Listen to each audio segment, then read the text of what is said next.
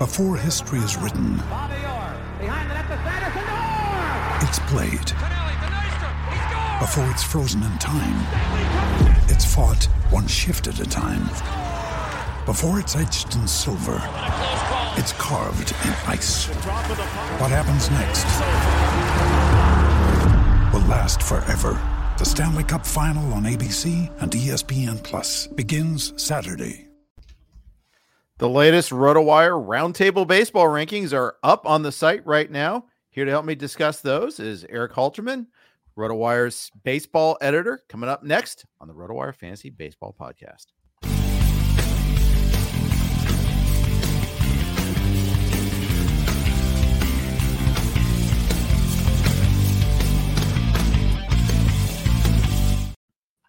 Welcome, everybody, to the RotoWire Fantasy Baseball Podcast. Jeff Erickson here with Erik Halterman. Uh, we are brought to you by the good folks at Fantrax all draft season. If you've got a Dynasty League, Fantrax is great. They've got every single player in their database you could possibly imagine. Uh, it's a great site. Tout Wars online drafts also run on Fantrax. We heartily endorse them and we thank them for their sponsorship. I'm Jeff Erickson here with Erik Halterman. Erik, how you doing? I'm doing well. Nice to get a chance to talk to you again. We uh been over some of our rankings just before we uh, came out with the latest update on the radio. So good to uh, touch base after it's all done over here. Yeah, exactly. Uh, and there's there's a lot going on. Uh, we are a week away from pitchers and catchers reporting. We have a bunch of free agents still out there. Uh, I think it, you know, it's uh, you know, I thought that you know usually we'd be back to a normal like spring training cycle. You know, no lockout, anything like this. I find it to be an unusual number of free agents out there, given the labor piece, given that there's no other extraneous circumstances uh, to keep uh, keep players from signing.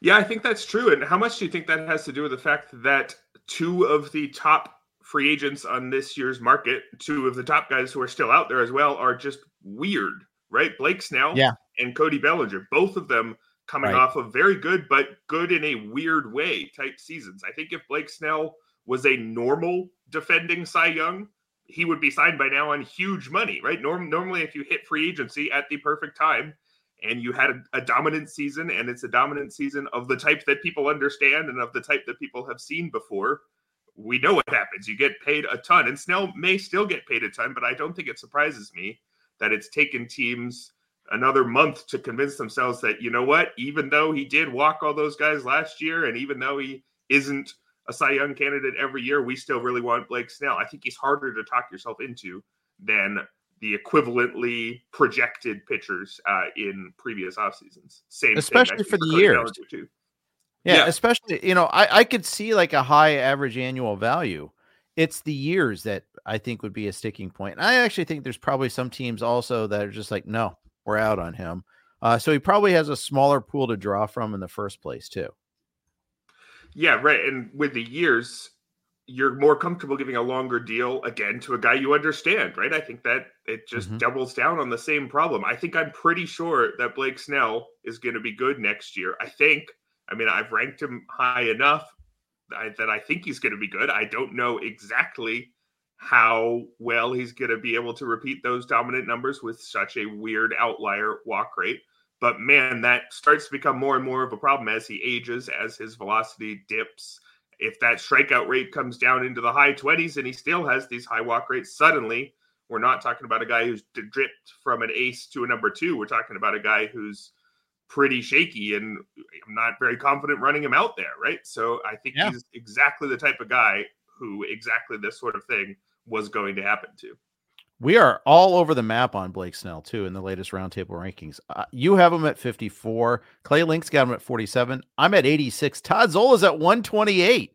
So I mean that that's a pretty wide range uh variance there. And it I mean he's a he's a variant pitcher. So it makes sense. I understand completely, but uh nonetheless, I think it's still noteworthy there uh, that we're, we're kind of looking at that. If you look at like the last months of ADP on uh, the NFBC, which I just love that you can ser- uh, search under like any date, any type of draft. I mean, it's such a great search tool. In addition to just being reliable set of rankings, uh, he's 66 in the NFBC in the last month, but a range of 39 to 91. So Todd Zola's never getting him. I'm most likely not getting him, and I'll, I'll admit I recently moved him down some too. Yeah, I did the same. I think I was more high on him. I think I was in the 40s, and I didn't really want to be. Right, sometimes that happens yeah. when you make, especially this year because we started our roundtable earlier. Right, we brought them out in November rather than say around this time. It meant there's just more time to see how the rest of the market develops on a player. And I think when I set down my initial rankings, this is where it felt like a defending Cy Young that strikes out you know, over 30% of batters every single year should go, even with those control questions. Then it turns out, well, looks like everybody else is about 20 picks behind. And if you didn't intend to be high on a player, I think you got to move him from where he initially fell on your rankings. I think the rest of the world is telling you, hey, probably take a deeper dive. You're you're off by something here. Yeah. The funny thing is with Snell and with Bellinger, I, I haven't even heard any buzz. Like I haven't heard like uh oh, he's this close to signing, or he was he was going to, you know, he was close close here and then was going to. Um, I, I haven't heard anything about that there. Um, you know, I, I, you know, there there's teams where there's an obvious place where he could sign, uh, but we haven't even heard that buzz. Like the Giants, he could go to the Giants, and it would be an immediate improvement. The Mets could use him. Although the Mets, I don't know what the Mets are trying to do this year, so that's that's one of those other things there. Uh, you know, he was trending a little bit the other day because Trevor Bauer is trending, and Trevor Bauer tweeted about how Blake Snell's going to get it, but I'll take the league minimum and all that. It was never there was never any like, okay, they're close to signing him. Right. Yeah, there's some rumors that I was seeing, and the Cubs fans seem to be worried that Bellinger was getting offers from the Phillies. I, I wasn't really seeing that as something that was very likely to happen. I think most of the Cubs fans are seeing every possibility that he might go somewhere else as man come on are we really going to lose another? The cubs really want to take that step forward. I mean you saw the PECOTA standings came out the other day and the entire nl central feels like they're projected for just about 80 wins. So the cubs yeah. bringing bellinger back that would be huge with how tight that division is.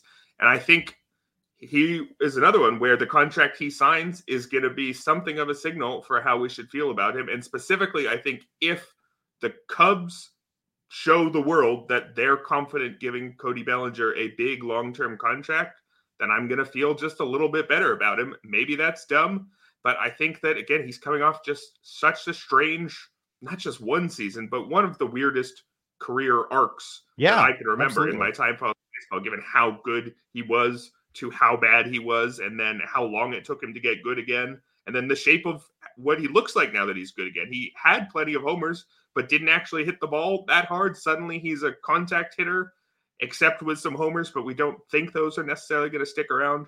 If the Cubs show us, hey, we buy into Cody Bellinger, we've seen him the last year.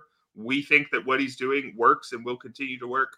I'll have a little bit more faith, but the longer he stays out there, the more I have to assume that every other team is not really convinced that Cody Bellinger's the guy either. Yeah, I'm actually high man on Belly. Um, I didn't, I didn't expect to be or want to be. It's not like I'm like planting my Bellinger flag and saying yes, got to go get him. I'm kind of around ADP is the way I'm looking at it there, but uh, I don't know. It's it's weird. Uh, high BABIP, career high BABIP, career worst in barrel rate, but such better K numbers that you just it's just he's a confounding picture. And we talked about him at first pitch Arizona, and I, I didn't know what quite to make out of him there. 82.6% contact rate. He's never come, you know, in 2019, 2020, the Dodgers, he came close to that. But he, the two previous years, he was down at 70%. Um, to 2021 it was like one of the all-time unlucky seasons. He had a 196 BABIP that year, which is just insane. Uh, just I, I, I really don't know what to make out of him. And I granted he was coming off the shoulder injury, and I think that's probably a good part of good thing. He only played 95 games that year, so that's probably speaks to that. I should probably just even write off 2021 entirely. Yeah, but then the fact they didn't come all the way back in 2022 is what made yeah. it harder to do, right? If yep. if he was so down in 2021 and then was maybe a 110 WRC plus in 2022, we say, all right, he came most of the way back. But no, he was at an 83 in 2022. So if that was still lingering shoulder, I guess, I mean, maybe his injury was of such a type that he was able to play, but he just wasn't himself for so long. But judging by how hard he's hitting the ball now, it was his career worst hard hit rate by a quite a yeah. bit last year, by three percentage points over that 2021 season, and by about seven over every other year. So is he even all the way back in that shoulder? I, I just don't know. That said, you know, he's probably going to steal 15 to 20 bases. So, how good does the bat need to be to justify a pretty high pick, given that there's the upside that maybe he is just fine? So, I get why people are still in on him. If he didn't get the speed back last year, it'd be really hard to draft mm-hmm. him where he's going. But man, I, I, don't know. I think let let's see that contract, and if it's big, I think I'm probably moving him up five to ten spots. And if it's one of those, hey, three year deal with opt outs after the first and second, then I think I think that'll be telling us something. Yeah, I, almost want him to sign that though if I have him. Um, yeah. I, I I want him to have to prove himself again. I think he's a prime candidate for uh, Rick and Glenn, uh, Rick Wolf and Glenn Colton, and never signing a guy off of his career if he gets if he gets paid. You know, he True. strikes me as that guy. The funny thing is, his fly ball percentage was down last year. Bellinger's was, and he's at, but it was still forty three point four percent. It's still very high fly ball percentage, right. even with it being down, which is kind of interesting. I want him to sign in Chicago. If I have, yeah. if, if I have him in a dynasty or keeper league, that's where I want him to land. Is stay home, be comfortable. Yeah, and if he's a guy who needs an environment to that's like well conducive for him to perform well, for him to hit the way he wants to. I, I could see that being the case. And seems like judging by his numbers last year, he was happy in Chicago. So I think that would make sense. If you drafted him already, that's what I'd be rooting for too. Yeah. Switching up the order of our outline a little bit, we just kind of went down the uh, path of free agents here. You know, there's there's others too. I mean, there are at least like seven or eight guys I think are viable. Snell, Bellinger, Jordan Montgomery, Matt Chapman, JD Martinez, Jorge Soler. There's two shortstops, Amed Rosario and Tim Anderson. So that's eight right there. Uh, you know, you can argue unviable uh, on the on a couple of these cases here, but Jordan Montgomery really, you would think he improved his his status, his stock uh, with uh, his run with the Rangers. Maybe he's overplaying his hand. What what's your take on Jordan Montgomery? Yeah, it's possible that the fact that he's still out there is because there's disagreement as to just how far he's improved his status, I suppose. I mean, he's had ERAs under 350 the last two years, but his expected ERA both those years was right at four. So I could see teams and his agent differing on exactly how good he is. Uh, he is someone for whom it's going to matter where he lands, I think, because he just doesn't get that many strikeouts. 21 point something percent each of the last two years isn't bad. He's not going to be a zero there, but compared to other pitchers who are about as good as he is, he allows more context. So if he lands in a larger park, I think that should move him up a few spots. If he lands in a small park, I think that's going to move him down. I think that's in contrast to somebody like a Blake Snell, given that Blake Snell's game is so strikeout based. You're going to get strikeouts wherever you are. I know mm-hmm. that Todd Zola will chime in and say that there are strikeout park factors. Those are true. But True. Generally speaking, if you're never letting a guy put the ball in play, it doesn't matter nearly as much where you're playing. So something to keep an eye on with Montgomery for sure. Yeah, with Texas, 279, 109. That that really worked out pretty well. With St. Louis is 342, 125. But the year before, after the trade to St. Louis, he was pretty damn good. So, you know, it, it's one of those where I don't think St. Louis was necessarily holding him back. Uh, I do like that he now seems to be quasi safe. You know, he, he seems like a guy that we can get 180 innings out of. Um, and that's something I like. Yeah, I mean, just goes to show what what is durability with pitchers. What what do we know yeah. there? He had the right. Tommy John, so for a few years, I guess he's an injury risk, but 2021 30 starts, 2022 32 starts, 2023 32 starts. So just because you've been injured before doesn't necessarily mean you're going to be injured again. Of course, for all we know, he could get hurt in April and go down for the entire year. So maybe that's past surgery is affecting his potential contract, given that he's, you know, heading into his age 31 season. Do you want to give 6 mm-hmm. seven, eight years to a guy who's had the surgery? But are you going to find a pitcher who hasn't at this point? So I think at this year, I think by now is enough years removed that he counts as as durable as you're going to hope for. Yeah, uh, agreed. Uh, you and I are at, on the low end on Jordan Montgomery. Um, you you know you've got him, I think, at 182. Uh, yeah, I've got him uh, at 153. Todd Zola's got him at 95. So again, good size, good amount of variance there. Uh, and it, I think it goes back to strikeouts. If I'm going to be, I don't want to spend a top 100 pick on a pitcher that's not getting me above average strikeouts. So, but then again, maybe you get there on volume. Maybe he goes deeper in the game, so he comes a little closer to that. I don't know. It, it's it's an interesting debate. Uh, next next guy on our list, Matt Chapman. Matt Chapman, uh, you know, kind of, you know, he of the hard hit rate early and the massive slump late. I I haven't heard a whole lot of buzz on Matt Chapman. Again, another non-buzzy guy. Yeah, and is it because he's also an unusual player? In his case, I guess it's because he's defense first. So with a defense first guy heading into his age 31 season, again, if you're paying him for what his overall WAR has been, he's almost a four WAR guy every year. That's a you know a perennial all star. That's a guy who gets paid quite a ton of money. That's a guy who's a lot better in real life than in fantasy too. But mm-hmm. if he's glove first, needs his athleticism, how much are you going to rely on that?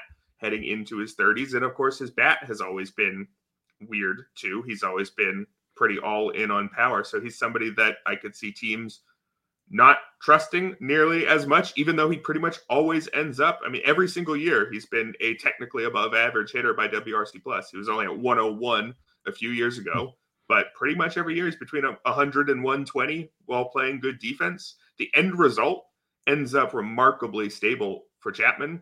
But I don't think it's such a surprise that teams aren't totally bought in on him as a safe guy either. I mean, it's this is what happens when your free agency system is set up so that people hit it when they're 29, 30, 31. Everybody's entering that stage of their career where they're a little bit less trustworthy, but hey, they've been worth paying a ton of money to the last few years. So naturally they want a ton of money. And I think that's what happens with baseball system the way it is. I think it shouldn't surprise us that we keep getting these uh, interesting players who are still sitting on the market into February. You know, he ever since he had his hip labrum injury in in 2020, he hasn't been the same hitter. I, I, you know, if you, I think there's a pretty straight line. 2020, you know, he he had the 811 OPS, had you know, only played 37 games. Granted, that was the COVID year. Could have only played 60, but only played 37. Had hip labrum surgery. Was able to play last three years, a lot of games but he's never topped 750 in an OPS since. And this, despite being in Toronto instead of Oakland. I don't know. I mean, I, I can see why uh, people are hesitant to kind of spend on him in free agency. Yeah, I mean, if he's 118 WRC plus two years ago down to 110 last year, I mean, sounds like he might hit 102 this year and then 94 next year. And suddenly you might be paying a lot of money to a guy who just isn't actually pulling his weight at the plate. Yeah. Uh, we got other other free agents here. Uh, tell me which of these interest you the most: JD Martinez, Jorge Soler, Amed Rosario, Tim Anderson. I, I I just noticed Whit Merrifield hanging around out there too. Uh, maybe more relevant fantasy wise than real life. He's the anti Chapman there uh, because of his speed. But uh, of those five, who's the one that you're kind of waiting for to see? You know where he signs. Who are you most interested in? Probably most interested would be either Soler, probably Soler or Martinez. They're the two biggest bats if they land in a good park with a good lineup. You know, the type of situation where a big bat can do even more damage. Uh, I'd be particularly excited about them. But I think the most interesting guy to follow in that group is Tim Anderson because of his collapse last year. I think if Tim Anderson lands with a team that has a reputation for being smart, we will assume that the signing was probably a good idea and that they see some bounce back potential. Of course, with his injuries, there's every chance that there isn't bounce back potential there. And so that means if he signs with, you know, the classic organization that signs whoever's left at the end of the year and we all wonder why they did that, if he signs one of those deals, I, I do not want any part in Tim Anderson. I don't know yeah. who that smart team would be. And what if he ends up with like the Rays on a one year bounce back, prove it kind of deal? Then all of a sudden, I think your eyes are open to being like, hey, if the Rays see something here, I should probably be in. But yeah, both Florida Angels, yeah. You know, both Florida teams have openings at shortstop. Yeah. You know, both of those teams, I, I could see them like, hey, let let let's just jump on that. Obviously, with the uh, Rays, I mean, they, their hand was forced with the Wander Franco situation there. Um, with the uh, with the Marlins, I mean, they're just forced by their own inaction. I mean, maybe the Rays just go with Caminero at shortstop. I mean, it could happen you know, some sort of combination of Caminero and and Walls, and you know, they they, they don't think Caminero. They don't uh, like Walls isn't probably going to be ready because of the hip. Probably not expected to be ready for opening day, but Caminero, you know, will they give it to him right away? Are they going to make him go back down to AAA? I mean, he's he's still only twenty. You know, it doesn't turn twenty one until July. So I know they've been pretty, you know, you know, reticent to really hand over the keys to their prospects right away. Yeah, I was just checking how we have the depth charts over at RotoWire, and we've got the shortstop right now is Jose Caballero, who they got in that trade with Seattle. I doubt he's locked in as an everyday starter there. So that competition's not very hard right now for Caminero to grab the spot. But I think you're absolutely right that that would be not particularly Rays like for them to say, "Hey, young guy, it's it's all yours. We're giving it yeah. to you from opening day." That trade was under slipped under my radar there. The Caballero for Luke Raley. Raley was quietly very good for the Rays last year, but he's also kind of redundant for them. So I get it, but still, uh, did not see. Uh, you know, kind of didn't even notice that too closely early on. It's not like the Mariners would be the kind of team who would make so many trades that you would miss one, are they? Good point. Good point indeed. Um, so there you go. Uh, we're going to talk about uh, our uh, differences in the RotoWire roundtable and talk about some of the players we're not quite certain about. But before we do that, a quick note from our friends at Fantrax. Fantrax, they are the most customizable fantasy platform in the industry, offering the greatest fantasy experience for your dynasty, keeper, redraft, and best ball leagues. Are you coming from another service? Fantrax makes it easy. Fantrax can import any of your current leagues and customize if needed. I can attest to that. We I'm in a, a Strat-O-Matic league. 30 teams in this league, and we're porting over to Fantrax this year to do their draft and to run our league there. So we're looking, you know, obviously you, run our own games, but you keep the standings, keep the rosters on Fantrax, and looking forward to doing that this year. They offer the most in-depth player pool in the industry, including minor league players. Uh, they can customize, you name it, they got it covered, including strat leagues if you're into that sort of thing, and it's all free.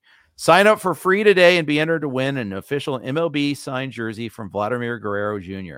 Just simply go to fantrax.com slash rotowire and sign up today. That's F-A-N-T-R-A-X dot com slash rotowire. Fantrax, the home of fantasy sports.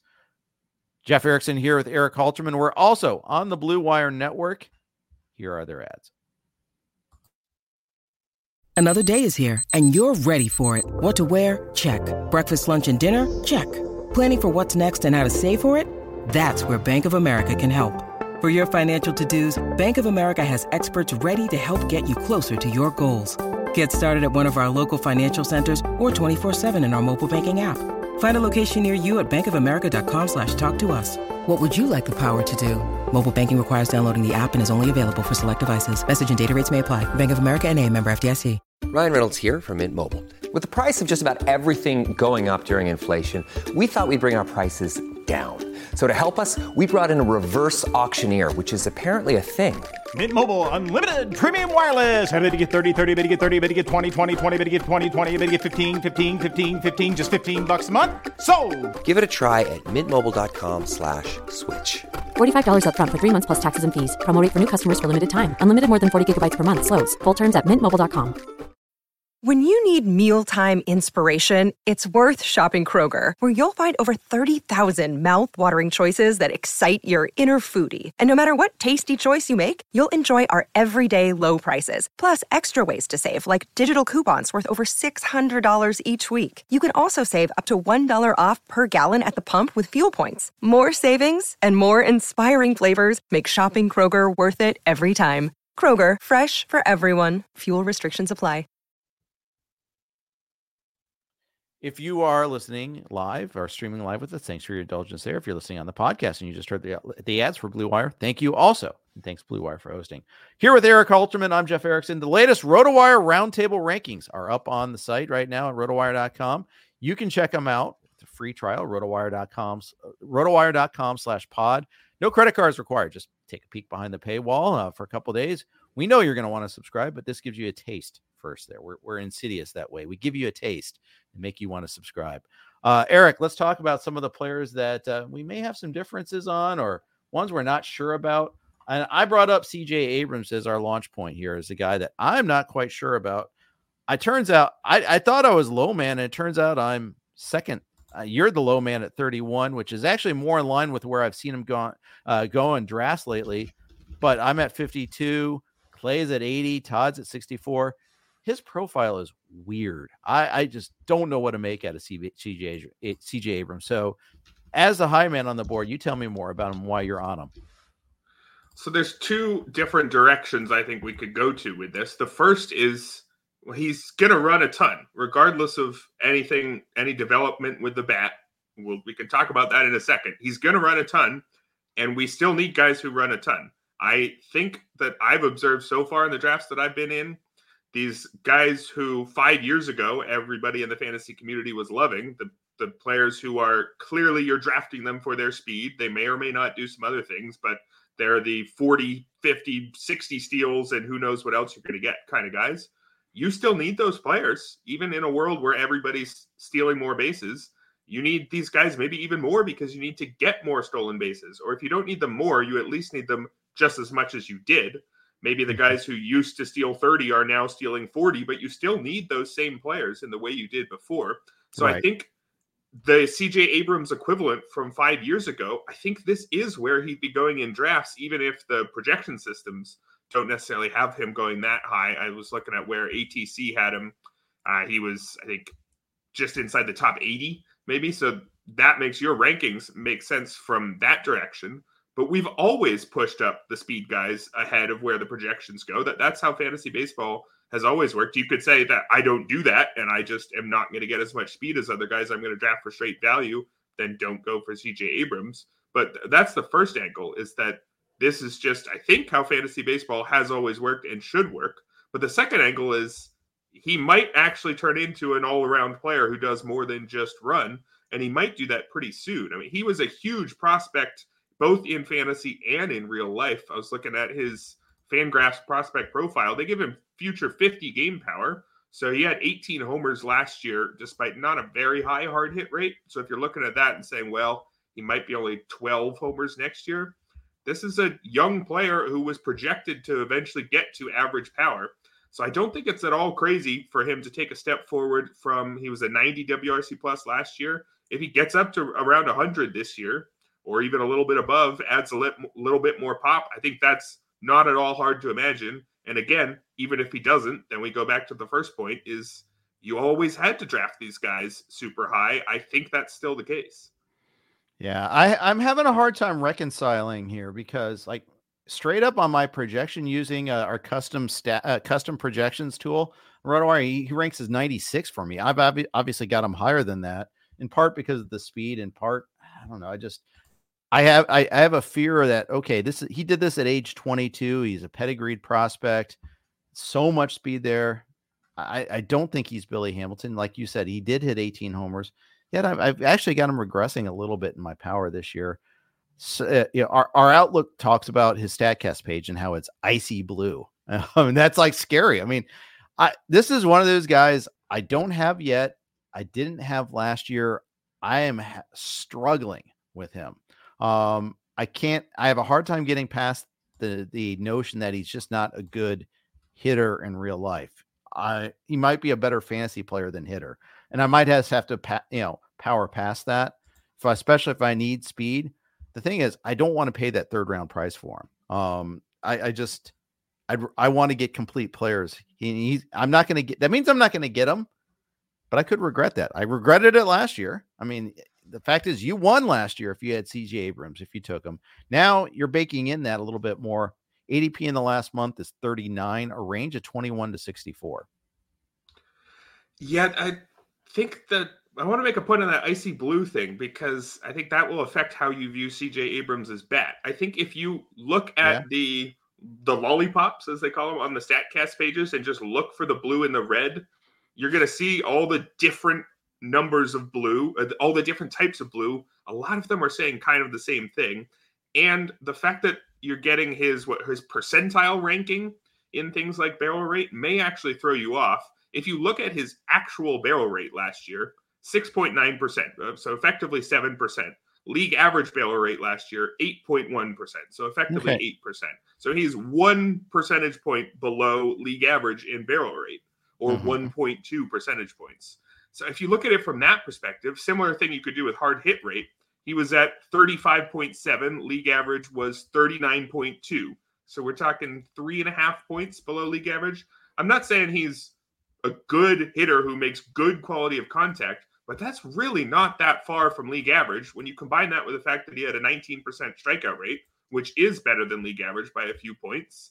I, I think that the the lollipop based approach, I think, is going to actually overstate how bad Abrams' bat is. I think Abrams' bat really last year was only slightly worse than average. And I don't think it's that much of a a stretch for him to get to a league average hitter given his talent and given his age. Yeah, I guess so. Um I yeah, I don't know. Uh I guess and I guess also it depends on what's your plan. Like what are you how are you going to address stolen bases?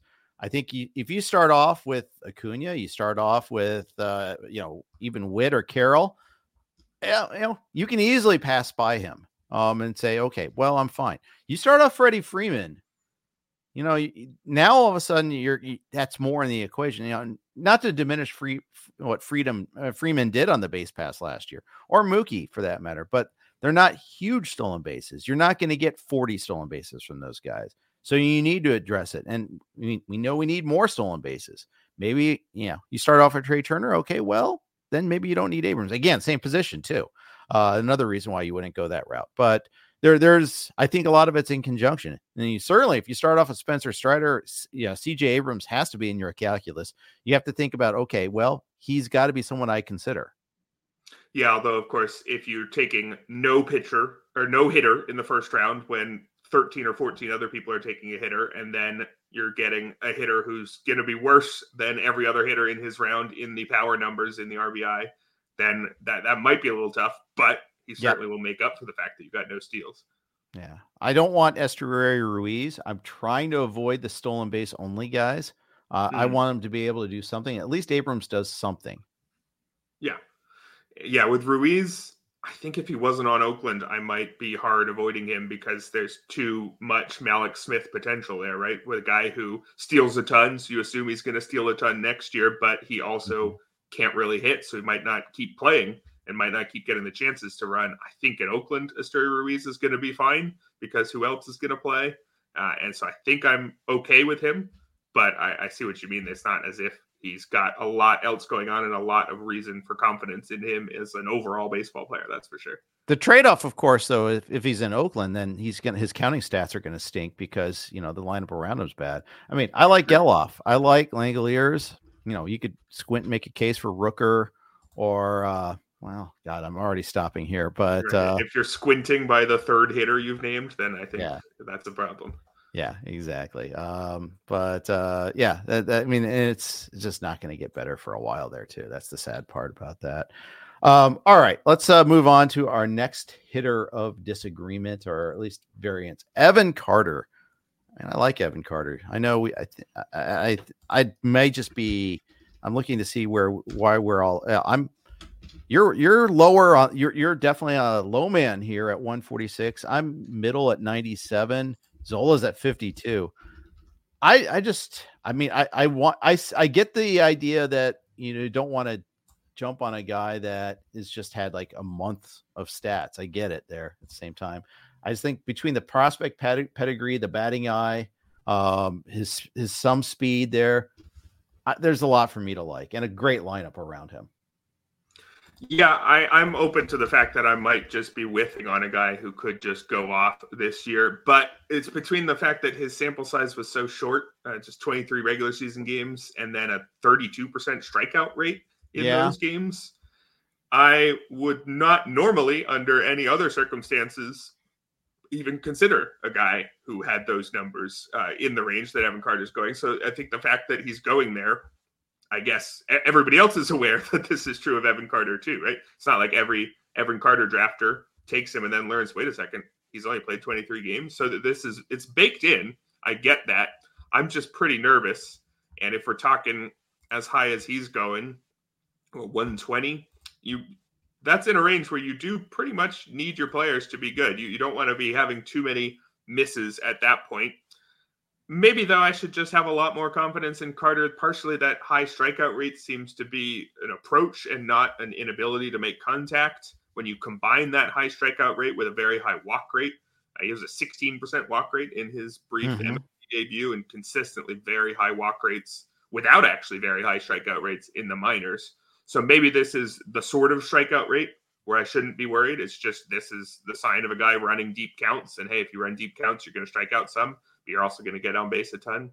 Maybe the fact that it's such a small sample uh, I'm just missing out on something there. And given all the good reports about him and all the other good things in his profile, maybe I should be in. Although, also, as is pointed out by our commented there, the uh, stats against lefties very shaky. So if there's a world in which he ends up more like, say, a James Outman or a Jack Suwinski from last year, some breakout guys who you got way later in the draft, they had strikeout problems, but real power and some speed and issues against lefties.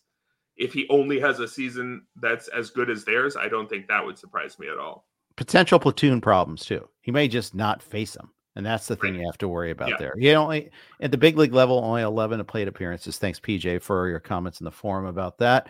Um, man, though, I mean, it's just so, like every time I watched an at bat of his, you know, the broadcasters are like, yeah, he'll work that count to a three ball count almost every time. So, of course, it makes sense that his walk and K percentages are through the roof. Uh, it does make sense a little bit there. I mean, and that could be a, a source of frustration. You don't, I mean, it's good in real life that he's taking walks. Not always good in fantasy. You want him sometimes to put that bat on the ball, but the speed, the power, um, I, I like. There's a lot of things to like about him.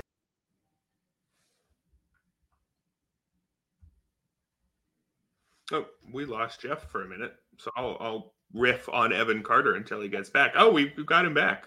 That was I, exciting.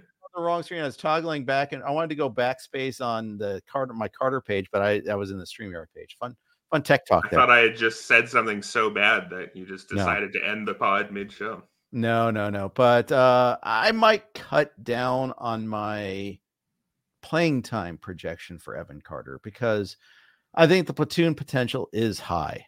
Um, I, I think that's something I don't think I, I took into enough account there. So that is something where I think I will probably cut. I'm to probably cut down his plate appearances just a little bit there.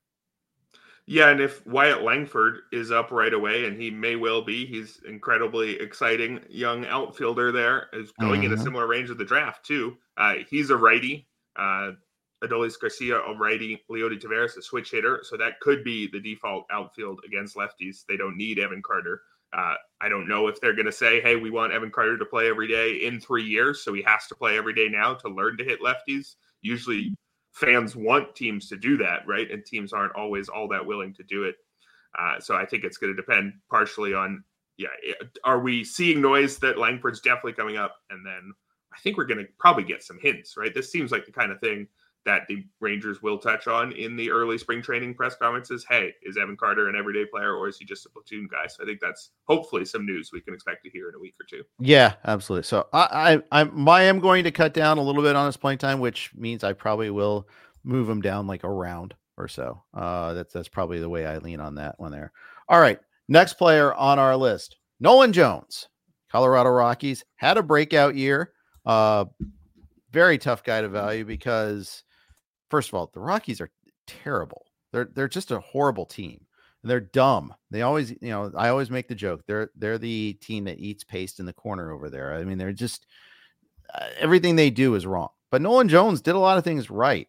You've got him at 48. I've got him at 91. I don't hate Nolan Jones. I hate the Rockies. I don't hate their ballpark, but I just, ugh. I, I have a, but then again, he went 2020 last year and hit 297. So I don't know. I, I mean, I, I could be missing the boat on this one here. Maybe it's just uh, I don't I want it. I'm trying so hard to be a, a sharp that I'm actually being the square here. I don't know. What do you what say you on Nolan Jones? Yeah, this is an interesting one. I think of the four of us on the roundtable, I'm the only one who has Jones near his ADP. I think the rest of you are all pretty similar, uh, a few rounds behind me. And so that makes me feel a little bit uncomfortable, but I think the rest of the world is right on this one. I mean, Nolan Jones is a, a, quintessential fantasy hitter. It does not get more fantasy baseball than Nolan Jones. He plays in Coors Field, he's got power, and he's got speed, and hey, he's got some contact questions too. That seems to come with every single player who's particularly good in fantasy. But he is well more than good enough to overcome those contact concerns for me.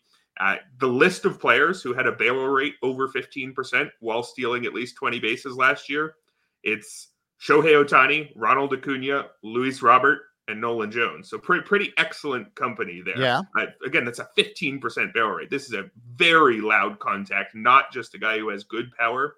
Very loud contact. Seems like he has some speed. Uh, I don't think that speed was in his scouting reports, but if he's stolen 20, you know, he's got to at least have the ability to steal 10 again next year.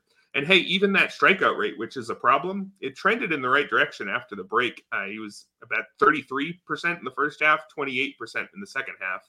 So if he stays in that 28% range, I think I'm going to be very happy with how he's ranked. I don't think he's going to repeat that 290 batting average again. I think that's going to come down even with Coors Field. I think given how often he strikes out.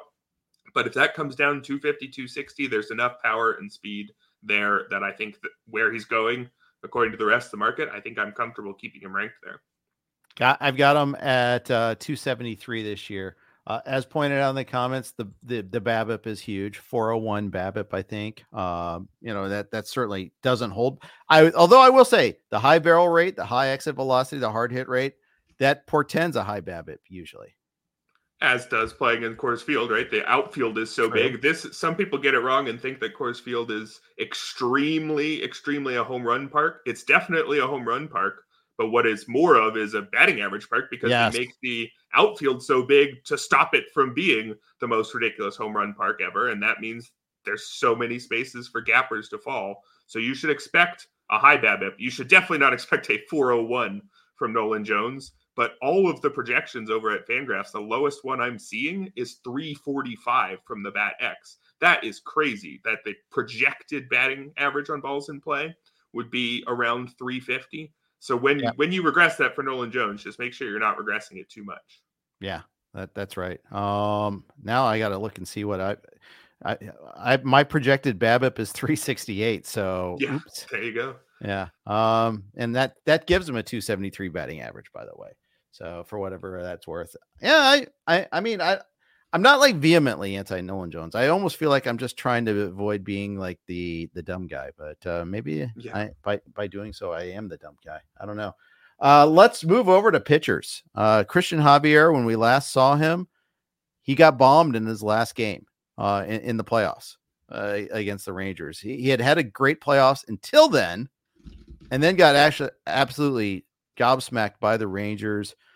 You are all the way out on Cristian Javier at 274. Yeah, and you know the funny thing is I looked at where ATC had him, and I'm actually high on Cristian Javier compared wow. to ATC, uh, who I think had him outside the top 300 by the numbers when I put him in. And Cristian Javier, even when things were working out for him, he was weird, right? He's an extreme outlier in how low his ground ball rate is. It's never been higher than 29%. League average is just a little bit over 40%, and nearly every pitcher's at least in the mid 30s. So he always seemed a little bit questionable. Was he going to be able to keep up uh, his high wire act, basically? And now last year, suddenly he lost his strikeout rate, which used to be elite. Suddenly it collapsed all the way down to average. And his inability to keep the ball on the ground remained. That didn't change at all. So even if he gets some of the strikeouts back, he's still a pitcher that I'd be worried about, and there's a very real chance that he doesn't. Right? Hmm. I yeah I I think uh, I'm just I'm I'm in error in this one here. I think I'm too high in my rankings. Even my projections agree with me. Agree with you. I've got my mm. projections have him in the 200s. So yeah, I thing is he once had a 33% whiff rate. I mean that you know a strikeout rate. I mean that's not a whiff rate. That would be a record. Uh, but uh, 33 two years ago too. Yeah. Uh, it, you know, there's he, he, struggled with his release point. We know that.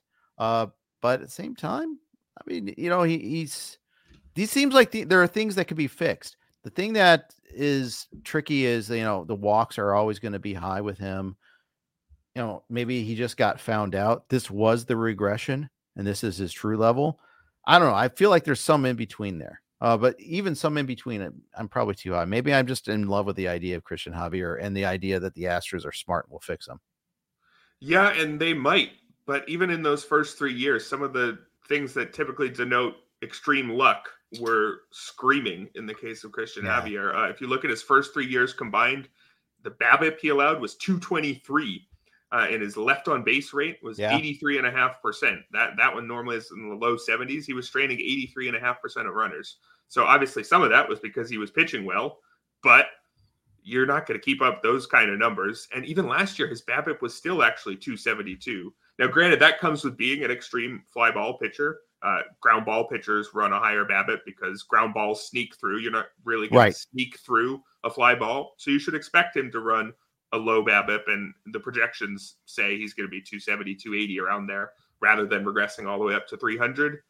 Even so, when things were going well for Javier, it looked like he wasn't earning everything that he was getting. So even if you're expecting a bounce back, I would be expecting a bounce back to say uh, his xFIP over those first three years was 404, while his ERA was 305. I, I think a bounce back version of Cristian Javier has him with an ERA right around four. Yeah. Yeah. I, I just wrote down move him down, move move Javier down in my next roundtable ranking. So he will be lower. I, I get a win. Regress to what is the question, as always. Uh, but I'm moving him down. Tarik Skubal. Everybody loves Tarik Skubal. Uh, very trendy guy right now in drafts. You look at average draft position for Skubal, uh, 49. He is being taken awfully early. You know, in the in a, if that's in the main event, that means the fourth round. He's your SP two in many cases, sometimes even SP one. Uh, are you comfortable with Tarik Skubal being your ace? I think so. I mean, here's the question. What what is an injury prone pitcher and what's a pitcher who just has been injured recently? Because I think the reason Tarik Skubal is getting dinged is because he's viewed as probably injury prone because hey, he was he had a major surgery. Was it flexor tendon cut off the end of his 2022 season and half of his 2023 season. So that means you're mm-hmm. looking mm-hmm. at two straight years where he hasn't pitched. He had 21 starts and then 15 starts. So he has never had that full 30 start workload. He reached 29 a few years ago. But if we're calling him just a pitcher who has been injured recently and not one who is a major health risk whose arm's about to fall off, because look, he, he's had plenty durable seasons in the past. Uh, again, those 29 starts in 2021, he was at uh, looks like 24 in the minors in 2019. So if he's not way more injury prone than the other pitchers, maybe we'll call him a little bit more because he's had that recent injury. But if we're only saying he's a little bit more of an injury risk than the other guys, then we got to look at just how absurd his numbers are. 33% mm-hmm. strikeout rate against a 4.5% walk rate last year, and he kept the ball on the ground over half the time those are potential best pitcher in baseball numbers if you were to keep that up over the full season. You look at some of like Gerrit Cole's best seasons, Corbin Burnes' best seasons, they end mm-hmm. up looking like that. And I know this was only 80 innings for Tarik Skubal. So some of it's 15 starts in the first few of them. He wasn't allowed to go quite as long. So fine. He's not going to quite repeat those numbers. But man, he, he can drop pretty far from those numbers and even still be a pretty fine ace. And if he doesn't drop far from those numbers, there there's a chance he's the best pitcher in baseball, right? Is that crazy to say? Yeah, I mean, I, I think that's a lot of ifs. Um, yeah, sure. I, yeah, we're, we're weighing that in though, right, against yeah. the risks. I, again, this is one where my rank is higher than my projection. Um, so I'm I'm hmm. kind of with you. I'm willing to kind of look back. Like the projection is, you know, projections are notoriously calm and temperate and you know modest and that's certainly the case with Skubal. I mean, because it was an 80 game sample, the you know the previous you know stats are going to carry a little bit more weight, perhaps. Um, can he get ex- you know will he be can he throw 160 innings? Will he get that you know that? Will the Tigers support him? I mean, I think the Tigers are secretly one of those are a team that everybody points to as their oh if things go right this could be a sneaky good team sort of thing. We heard this last year though. we heard it the year before, you know. Yeah, at least a couple um, years. Yeah, and they and to be fair, they have some interesting young parts. Um, I, yeah. I like I like a few of their young players. Torkelson, who doesn't like Torkelson? Who doesn't like Kerry Carpenter? I get it. Uh, will he get more than like 10 or 11 wins though? I don't, I, I, probably not. And the funny thing is when you do projections, you give a guy two extra wins and that just bumps up his rank by a ton. Uh, starting pitcher wins are hard to get now, harder than ever to get.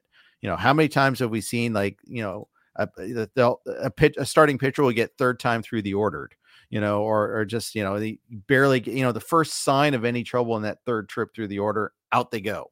Uh, and sometimes they're just even managed. And Skubal strikes me as someone that will get managed a little bit in terms of workload, that he won't be allowed to go deep into games. So that cuts that that cuts you down a win or two. Yeah, that's a good point. I was just looking at his game log from last year. His first seven starts, he never went more than five and a third innings, but that's how he was getting ramped back up. But sure. after that, his eight starts or nine, eight or nine starts the rest of the way, looks like only two of them he went fewer than six.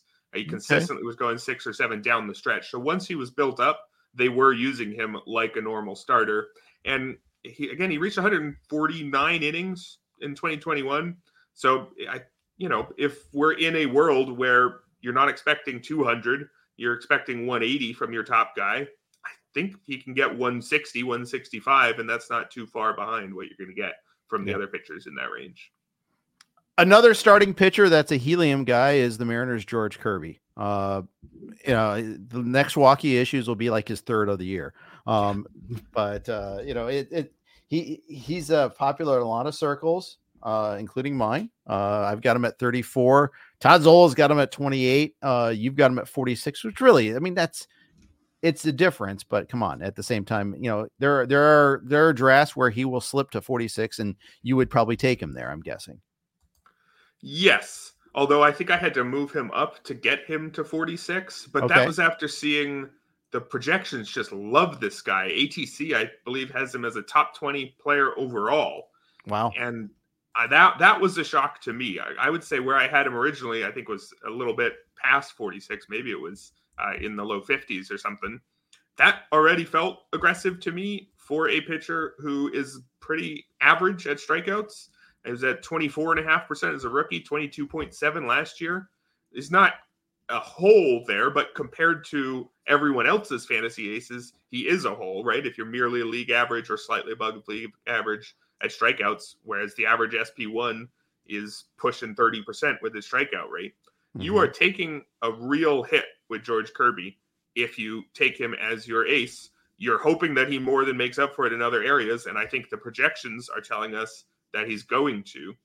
But I think where I initially had him anchored was just this is where the best pitchers who don't get strikeouts should go. Normally they go, you know, round three, round four. You're very happy with them as your second starter. There haven't been many cases in the past where there have been starters with strikeout rates this low who I'm thrilled to take as my SP1. But maybe that's just because his walk rate is so extreme at two and a half percent. You yep. basically never see guys this low. When he was at four percent as a rookie, that was already you know one of the best you'll ever see. Right. Two and a half percent. Maybe it's just such an outlier that it's breaking my brain, and I don't know what to do with it. And maybe he should be going as a top twenty player overall. I don't know. Yeah, I know walk percentage is typically better, but I just thought it was no, noteworthy pointing out 0.9 walks per nine. Um, yeah. The next closest was Zach Eflin at 1.2. Uh, so like, that just shows that he's just in another tier all also himself. And a lot of people love Eflin, by the way, too, self included. Yeah. I think. Uh, you know, I it, it's interesting that you know with th- this. You, you mentioned ATC, and one of the things we have ATC projections on the site now, by the way, folks. So again, rotowire.com slash pod, and you can look at every player page and see it. We have uh, some places where you can see them as a whole, and I like having it as a comparison there, a contrast. Uh, you know, you can see, well, you know, it's funny. Ariel Cohen's got, you know, ATC has got uh, Kirby as a top 20 overall player. Yet my projection for Kirby is slightly more optimistic than Ariel's. Hmm. Um, mm-hmm. I've got him at 331. Ariel's got him at 353. Same whip. One thing I will say though is Kirby is almost certain to give you a good whip, and I I yes. can. That is a priority for me. I the guys that I'm trying to avoid are the ones that you know they may get you a ton of Ks, but they also have like a one two five, one two nine whip. Uh, because whip is the category that often gets overlooked, and that's I feel like that's a hard one to catch up in too. So I want to get the my my rotation anchors to have good whips. So Kirby will be a priority for me because of that. Yeah, and what makes that even more important is that he's going to be among the league's innings pitch leaders. I'm sure he was at yep. 190 last season. Uh, given that this will be basically his third full season, I guess he had 25 starts as a rookie. He wasn't up right away, but effectively this is his third full season. I have no reason to believe they're not going to cut him loose. And when you're talking about those ratio stats, you have to care about the denominator, right? You, can have as mm-hmm. good a whip as you want, but it has right. to be over a very large denominator. And he's going to be the best combination of whip and innings pitched out there. So certainly, if you're like me and you look at strikeouts first and probably too much, you're going to miss him for that reason. And I'm sure that that explains part of the gap between my rankings and where he's going according to the projections, according to you and some of the other drafters out there. Com- it's almost as if uh, PJ, our commenter in the forum, has so- seen our outline because the next guy on the cl- on our, our list is Dylan Cease. So Jeff is a huge Dylan Cease guy. Lots of laugh, uh, laugh out loud. Excuse me. I, I always got LOL wrong. It's League of Legends. Lot. I always thought it was lots of laughs, but it's laugh out loud. Uh, anyhow, uh, good stuff there. Dylan Cease. I am not a big Dylan Cease guy. You're not a big Dylan Cease guy. I I would be more on him in a different place. I wouldn't be a moron, I hope, but I would be more on him. Uh, not in a White Sox uniform, and it's been like the least kept secret that he's probably going to get traded at some point in time. Yeah, and right on the whip conversation, man, 142 last year. Dylan Cease even when he had that very good season two years ago, it came with a double digit walk rate, which I remember looking at the time. How often do you see a, a season nearly this good with a double digit walk rate? And it was almost never. And then, of course, we got one last year with Blake Snell. Uh, so maybe times are changing, but Blake uh, Dylan Cease showed that he wasn't able to keep it up. That it wasn't a formula that was going to consistently work for him. Of course, the strikeouts did slip by a few percentage points, and I think if you're going to have his control problems, you need to be top of the scale in strikeouts, and he hasn't shown that he's necessarily going to be that guy every year. The uh, projections really didn't like him, and I think it's because of that whip times innings pitched thing. Yeah. Again, I, he was outside the top 300 according to the ATC auction calculator when I put it in there, and he's going just outside the top 100 in drafts. I guess drafters are seeing just a bounce back potential to two years ago, but I think the projections are telling us. Remember, too, we have to remember how projections are built. They they're built by saying, well, other players who had career trajectories that looked like yours, this is what they did next season. Yep. Projections are telling us, well, other pitchers who strike out a lot of guys and occasionally have good ERAs, but consistently walk way too many batters, it doesn't really work out for them. So the projections are very down on Dylan Cease. They're down on Blake Snell, who we touched on earlier. Also Mhm. down on Kodai Senga, incidentally, too. I think I'm not a big fan because he walked quite a few batters last year, despite having a pretty a promising rookie season overall. So I didn't end up in a particularly high place on him uh, for similar logic. Is these guys who walk this many batters, it hasn't really worked out in the past, and it doesn't consistently work out for Cease as we've seen. So, you know, in yes, Senga is interesting because I have like good vibes, good feels about Yeah. Senga, uh, I, which is I weird. get that. Uh, but 11% walk rate. I mean, that's the third worst among qualified starters. I mean, you're right. I, I guess I, you know, for some reason I thought that he might have improved on the walks in the second half. I have a theory um, that foreign pitchers often have, uh, you know, you know, ha- have a bias against them their first year. Pit, you know, umpires haven't seen their arsenal. I, I feel like this Mm. happened with Yu, Darvish, in the gyro ball. Um, uh, pitches that other pitches we pit, other pitchers we'd get the call for a strike. Japanese pitchers, Korean pitchers, you name it, uh, foreign pitchers that umpires haven't seen before don't get that benefit of the doubt. Um, and I think that's one of the things bring back bring in robot umpires now. And I think someone like Kodai Senga might benefit from that. Yeah, I think that's an interesting case. I don't remember seeing research on umpire bias recently, but I would imagine it falls in the same directions that bias tends to. Uh, And Mhm. looking at Kodai Senga's strikeout or walk rate, it did drop in the second half. He was at 12% in the first half, about nine and a half percent after the All Star break, which is still too high, but it is trending in the right direction. So if you want to stay on Senga despite some somewhat shaky projections, because like you said, the vibes are pretty good. It seems like he knows what he's doing up there. I, I Yeah. get the case for not being out on him, but I do think that I am going to remain not particularly in on Dylan Cease. Yeah, I, I'm in on Senga, not on Cease, and if that makes me a hypocrite, so be it. Um, and uh, the other thing about Cease too is you put him on the San Francisco Giants, and maybe I'll I'll renew my Yeah. opinion. Uh, although. Giants low key have a pretty bad rotation, I think feel like. Um, you know, but yeah, I just want pitcher. I want players out of that toxic White Sox environment. I think that's really the key there. I don't want. I just don't want any part of the White Sox. I mean, it, I, I had too many of them last year too. AL, my L Tout Wars team was just strewn with White Sox and Tim Anderson, Lance Lynn. Wow, I really nailed this one. Eloy, ooh, another great Erickson's graces. Shockingly enough, did not do well in AL Tout Wars last year. Not even close to doing well. Um, so team context does matter. Yeah, that White Sox just rapidly becoming one of the saddest organizations around. I remember when I moved to Chicago, I think it was end of 2019, caught a White Sox game late in the season. They were already eliminated, but you know, got those five dollar whatever dollar dog night Wednesday tickets in September. Caught a game, was talking to some White Sox fans in the seats around me, and they were so optimistic and so deservedly so about that young core they had coming through. I was not a White Sox fan, but I was expecting to go to multiple games a year just because it mm-hmm. was going to be fun on the south side of Chicago for years. And man, it, it has been the opposite of fun, and, and no reason to believe that's going to change anytime soon. Two years ago, they were a huge favorite in the AL Central, and yeah. They just completely immolated there. You know, and Giolito had a miserable year, miserable two years there. Uh, you could blame, you know, it's so funny. Like I, I was in favor of them firing Tony La Russa. I mocked him for si- uh, signing him in the first place, hiring him in the first place, but getting rid of him didn't cure any of their ills. That's no. for sure.